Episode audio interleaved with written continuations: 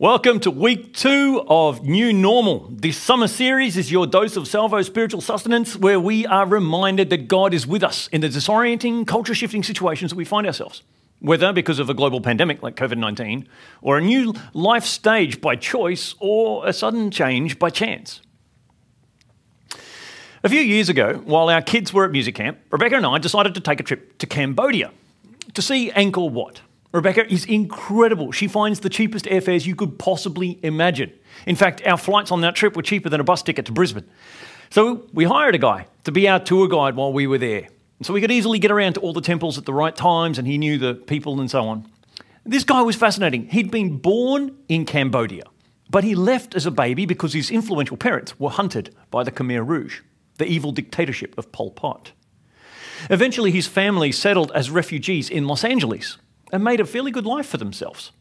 Meanwhile, the Khmer Rouge devastated Cambodia. They killed millions of people in a genocide to destroy businesses, threw the economy down a well. This man, now in his early 40s, grew up in Los Angeles. He had a good education, a good job.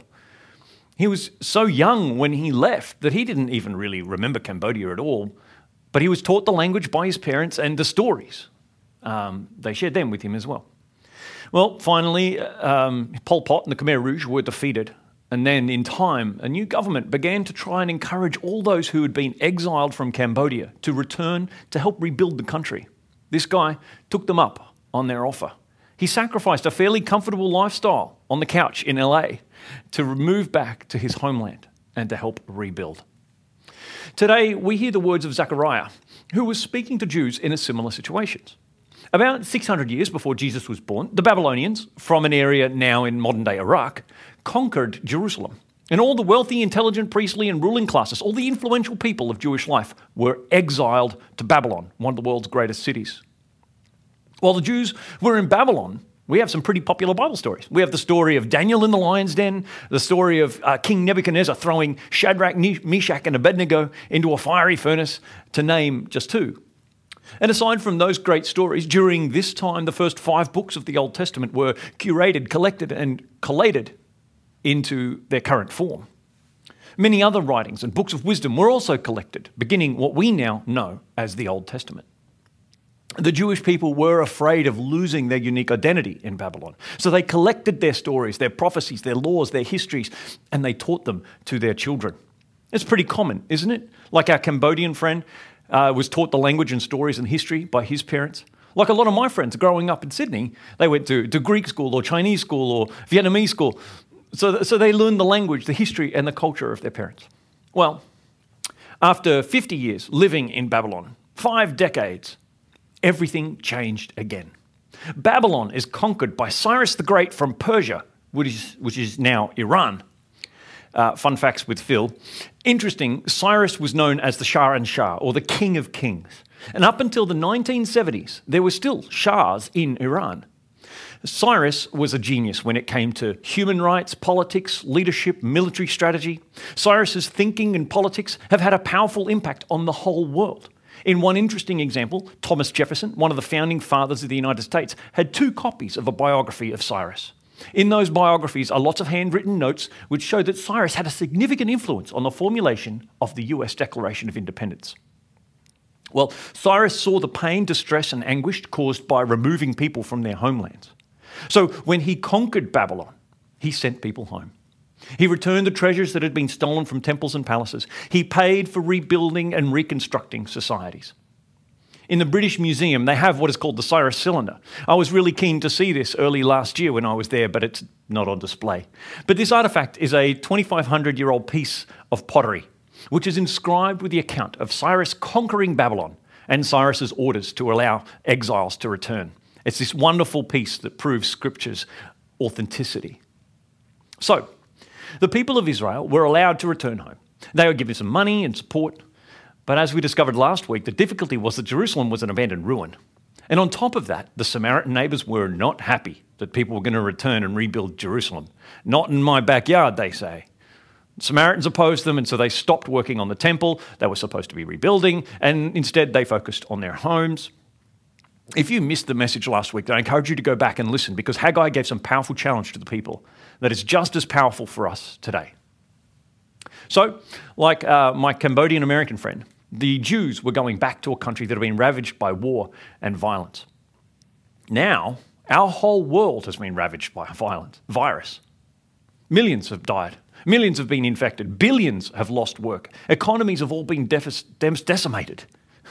We have all been exiled from our normal lives by a virus. And we aren't going to find true freedom from this virus until a vaccine is found and administered to people. And then uh, we'll truly be able to start rebuilding. Businesses that have been shut will need to be reopened and rebuilt or even relaunched. New businesses will need to begin. People will be searching for work for a long time. Economies will take decades to recover. It's going to be hard work. And on top of that reality is that all across the world, so far, when churches have reopened their doors for worship, they're seeing dramatic decreases in attendance, decreases in giving, decreases in volunteering. The church has a calling to do great things, to be God's hands and feet in the world, but in many places it is just struggling to survive. This is the new normal. This is the new reality, a similar reality into which Zechariah is called to speak. Zechariah, the name, literally means the one who God remembers. He is both priest, prophet, pastor. He encourages people by giving three main areas of messages, three main messages that I think are important for us today too. First, he says, get a grip. Get a grip on things. Hold tight, you who are listening to what I say, through the preaching of the prophets. The temple of God of the angel armies has been re-established. The temple is being rebuilt. We've come through a hard time. You worked for a pittance and were lucky to get that. The streets were dangerous. You could never let down your guard. I've turned the world into an armed camp. It's a pretty good description of our world in some ways, isn't it? We've come through hard times. It's been as though the world was turned into an armed camp. Fear, suspicion was everywhere. Death was close. We were huddled in our homes. Some people feared for their lives. People worked for nothing. People have lost their jobs. We might live in the greatest country in the world where we support our people, but there is only so much we did, and people are still starving, struggling, and seeking help. Zechariah is speaking to us. Those of us who listen to what the prophets say, to what preachers say, to what our pastors and priests who, faithfully present the scriptures say, Zechariah is reminding them that the temple is being rebuilt. Well, I want to tell you that about 553 years after this statement was made, Jesus was crucified on a cross. As he breathed his last breath, the giant curtain that sealed off the presence of God from the rest of the world was split in two. The presence of God was no longer confined to a physical temple, but God's presence, the Holy Spirit, now lives in the hearts and minds of all you who believe. So Zechariah says, Get a grip, things have changed. Get a grip, things have changed. But things have changed, says God. I'm taking the side of my core of surviving people. Sowing and harvesting will resume. Vines will grow grapes, gardens will flourish, dew and rain will make everything green. My core survivors will get everything they need and more. You've gotten a bad reputation as bad news people, you people of Judah and Israel, but I'm coming to save you. From now on, you'll be the good news people. Don't be afraid. Keep a firm grip on what I am doing. Well, yes, says Zechariah, things have changed. It's an important point. You know, sometimes I think we assume that when God makes everything right, that He'll make everything back to the way it was before everything will be normal again. Zechariah's message shows us this is not true. God brings about something new. Things have changed. There will be a new normal.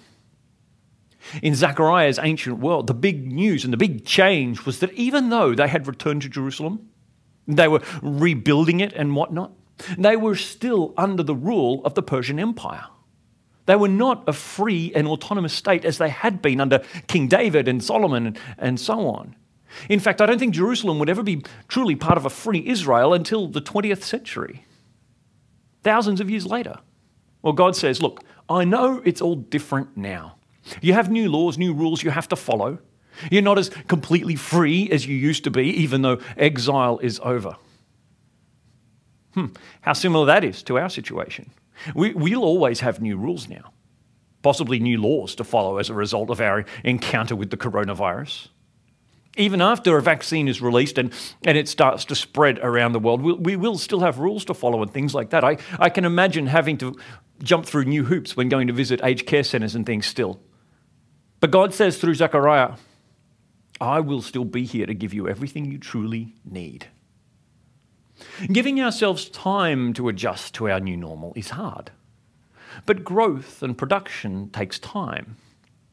As it says in, in verse 12, seeds take time to grow well, vines yield fruit in time, crops are produced over time, and rainy seasons all come and go in time. Sometimes we simply need to wait and allow ourselves to adjust. So, Zechariah says we need to get a grip, to remember that we are each the temple of God. And finally, Zechariah says, Get a grip, things have changed, and it will be okay. Here's what he says Old men and old women will come back to Jerusalem. They'll sit on benches in the streets, they'll spin tales, move around safely with their canes. A good city to grow old in. And boys and girls will fill the parks, laughing and playing. A good city to grow up in. I'll collect my people from countries to the east and countries to the west. I'll bring them back and move them into Jerusalem.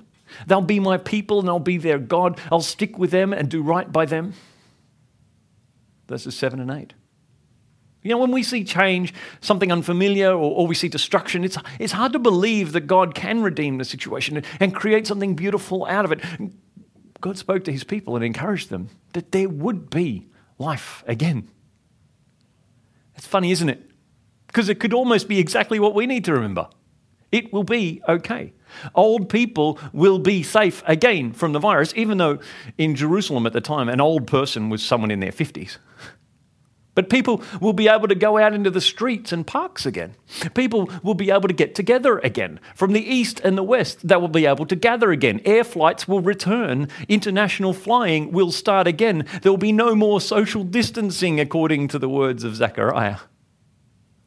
again, God's words ring so true for us today. But God's message through Zechariah then is this get a grip on things, hold on to my presence with you. I know things have changed and will take time to improve, but they will improve because I am on your side.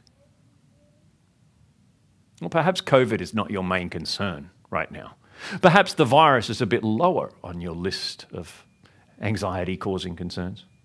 Perhaps another disruption has thrown your life for a loop. Perhaps you've discovered that you're pregnant when you weren't expecting it. No, we're not. Perhaps you've been passed over for a promotion at work again. Perhaps your marriage is struggling. Perhaps your singleness is frustrating. Perhaps you've been given a life altering diagnosis. This is also God's word for you this morning. Get a grip on things, hold on to my presence with you. I know things have changed and will take time to improve, but they will improve because I am on your side.